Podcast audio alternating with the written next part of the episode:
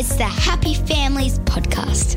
It's the podcast for the time poor parent who just wants answers now. We recognise that as part of a team, utilising those strengths is more efficient and allows us to kind of focus on the things that are most important. And now here's the stars of our show my mum and dad. I've just got this feeling. I, I, I don't know if I'm right or not, but I've got this feeling that today I'm going to look bad at the end of the podcast. I, I don't know why. Uh, hello, this is Dr. Justin Coulson. I'm the parenting expert and Channel 9's parental guidance and the founder of happyfamilies.com.au. I'm here with Kylie, uh, my wife, mum to our six kids, and podcast co host.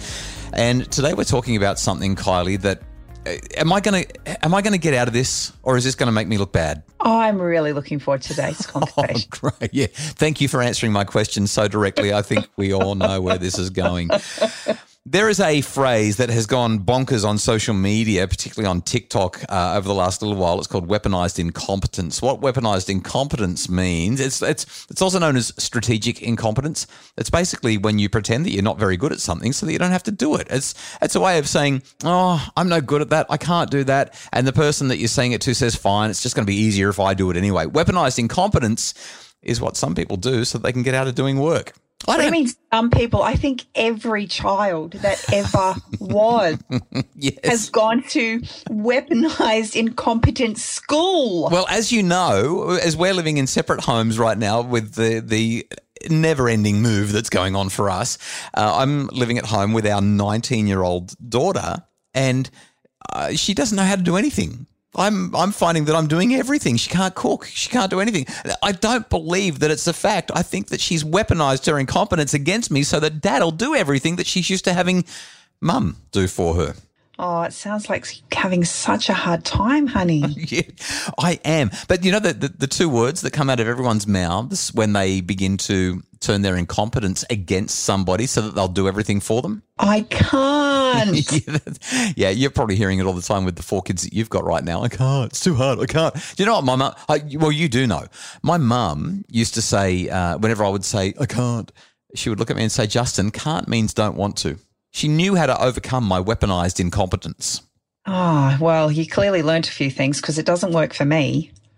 No. What, what do you mean? What doesn't work for you? When you say can't means don't want to? Yeah. I, I, do I do I say I can't? I used to. I'm going to make a confession. In the early days, back before I'd done psychology, back before I was thinking about being a good parent, back before I was writing the books, I used to uh, I used to say that I, I couldn't change the kids' nappies. Do you remember how bad I was at changing their nappies? I couldn't leave the babies with you because you couldn't. I couldn't look after them.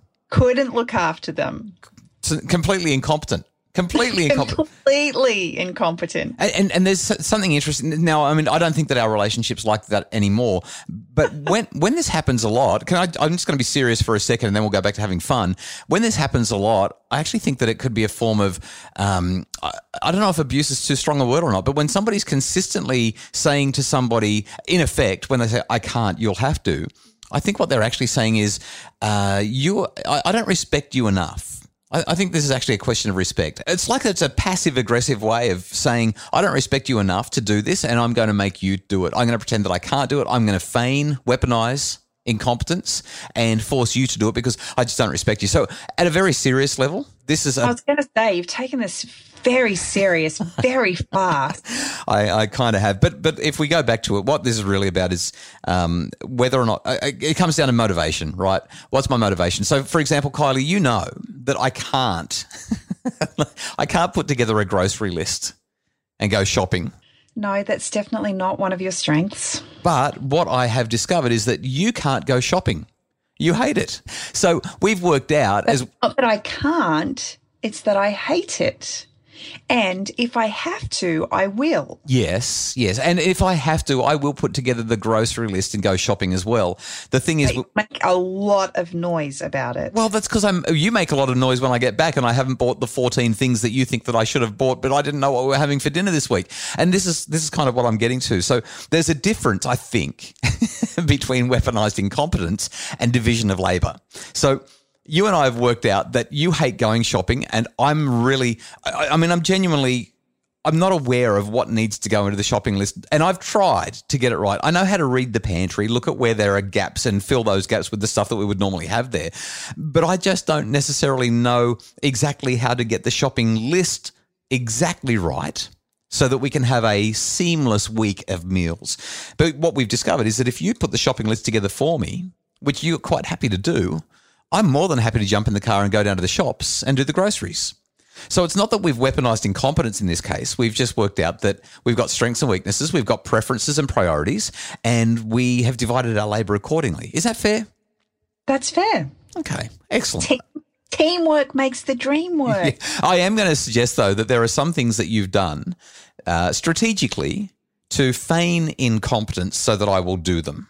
May I? May I disclose? Can I? Um, can you I, have a list? Yeah, yeah. Can I share some dirt? Only if I can share some. Oh, well, you have a list? Oh my goodness! Why, why am I not surprised? Yeah. All right, you go first then. oh no, no, no! Give me my list. The lists are coming up after the break. It's the Happy Families podcast. For a happier family, try a Happy Families membership because a happy family doesn't just happen. Details at happyfamilies.com.au. It's the Happy Families podcast, the podcast for the time poor parent who just wants answers now. And I'm wondering what this list is. How long has it taken you to create this list? Actually, it was pretty hard. There's, there's very little that you do to feign incompetence. I've got a couple of things for you. Uh, the rubbish bins. Yeah. I'm really not good at taking the rubbish bins out.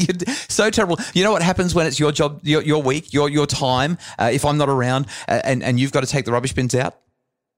We do a sprint. This morning we had to do a sprint. and the problem down the stairs without shoes on, and the wheel of the rubbish bin fell off as I was trying to drag it. Just in time for the truck to arrive right in front of me. Yeah, yeah, yeah. And uh, how many how many times have you forgotten entirely when it's uh, like this is weaponizing incompetence, right? Justin, it's your job to do the bins. That's really what you're saying. Yeah, kind of. Okay, car stuff. Uh, how often do you fill up the car, put petrol on the car? Well, at the moment, I'm doing it every week. Thank you very much. Because where are you? well, it's funny you say that because I've been filling your car up whenever we drive it, and, and I'm on the coast with you as well. So, but did you say you've been driving my car? Okay. I don't get a look in when you're here. uh, you you feign incompetence when it comes to driving. I'm the only one who can drive the right way. I'm the only one that can park the right way. Well, that might be because I have a backseat driver. right. I have you in the oh, car. Gosh. Okay, so let me give you, uh, in, in, all in all seriousness, I think the only time that you've feigned incompetence is when it's time to call somebody. Uh, you don't like making phone calls. You don't like organising those kinds of things. Whether it's play dates for the kids or whether it's a doctor's appointment, it's just not your thing. You don't like doing that. Fair. Fair. Okay. I have three ways that we can overcome what might be legitimate weaponized incompetence. I'm interested to hear them. What's number one? The first one is uh, just recognize selfishness in yourself. Like be be sufficiently self aware to acknowledge that if you're choosing not to get up to the baby at night and pretending that you're incompetent, choosing not to look after the kids, choosing not to cook a meal because you'd rather sit in front of a screen and answer emails or do gaming or other non productive tasks, uh, that's that's called selfishness. That is a problem. And and we've got to be brave enough, courageous enough to call it out when our partner's doing it in a in a kind supportive way. Uh, and I think that's where my second two uh, second two ideas will help to move away from any kind of weaponized or strategic incompetence. But self awareness for you, if you're the one doing it, uh, or being brave enough to point out when your partner is doing it, I think that matters, and and we should talk about that. You know, we've talked a lot about competence as we've been um, having a little bit of fun together. And I just wonder sometimes what it actually says to our partners when, in spite of our incompetence, we actually give something a go. You know, we're not great in the kitchen, but we know that our wife or our partner is, is just tired and has had a rotten day. And what does it actually say to her for you to do, say, you know what, I've got it tonight, and it might just be eggs on toast or you know spaghetti out of a can or whatever, but y- you you do what you can to actually alleviate and support. Yeah, yeah, for sure. Uh, it comes down to motives, motives again. That's what it really is selfishness or selflessness. And my second idea if you're dealing with somebody who does weaponize their incompetence, if they say, I can't, I don't know how, I reckon there's a couple of words like Google it that might help. What you're effectively doing when you say that, and you don't have to say those words because Googling it might not be the way forward, but say to them, uh, what do you think you can do about that? Or, well, I'm going to leave it up to you, or I trust you, or I believe in you. If it's minding the children and, and a partner says, I can't, I'm no good at this, you can say, well, today is going to be a day where you're going to have to just work it out, or I believe in you, or, well, let's talk about some contingencies in case things don't go well, but it's on you. Literally defer back to them, put it on them, tell them to Google it, tell them to find a solution. That's going, just being strong enough to respect yourself, even if they're not respecting you, they will then respect you because you've respect yourself. I think this goes both ways, though, and I think it's really important that you're self aware on both sides of the fence here because if you're the competent person, why does your partner feel incompetent? And are you playing a part in that?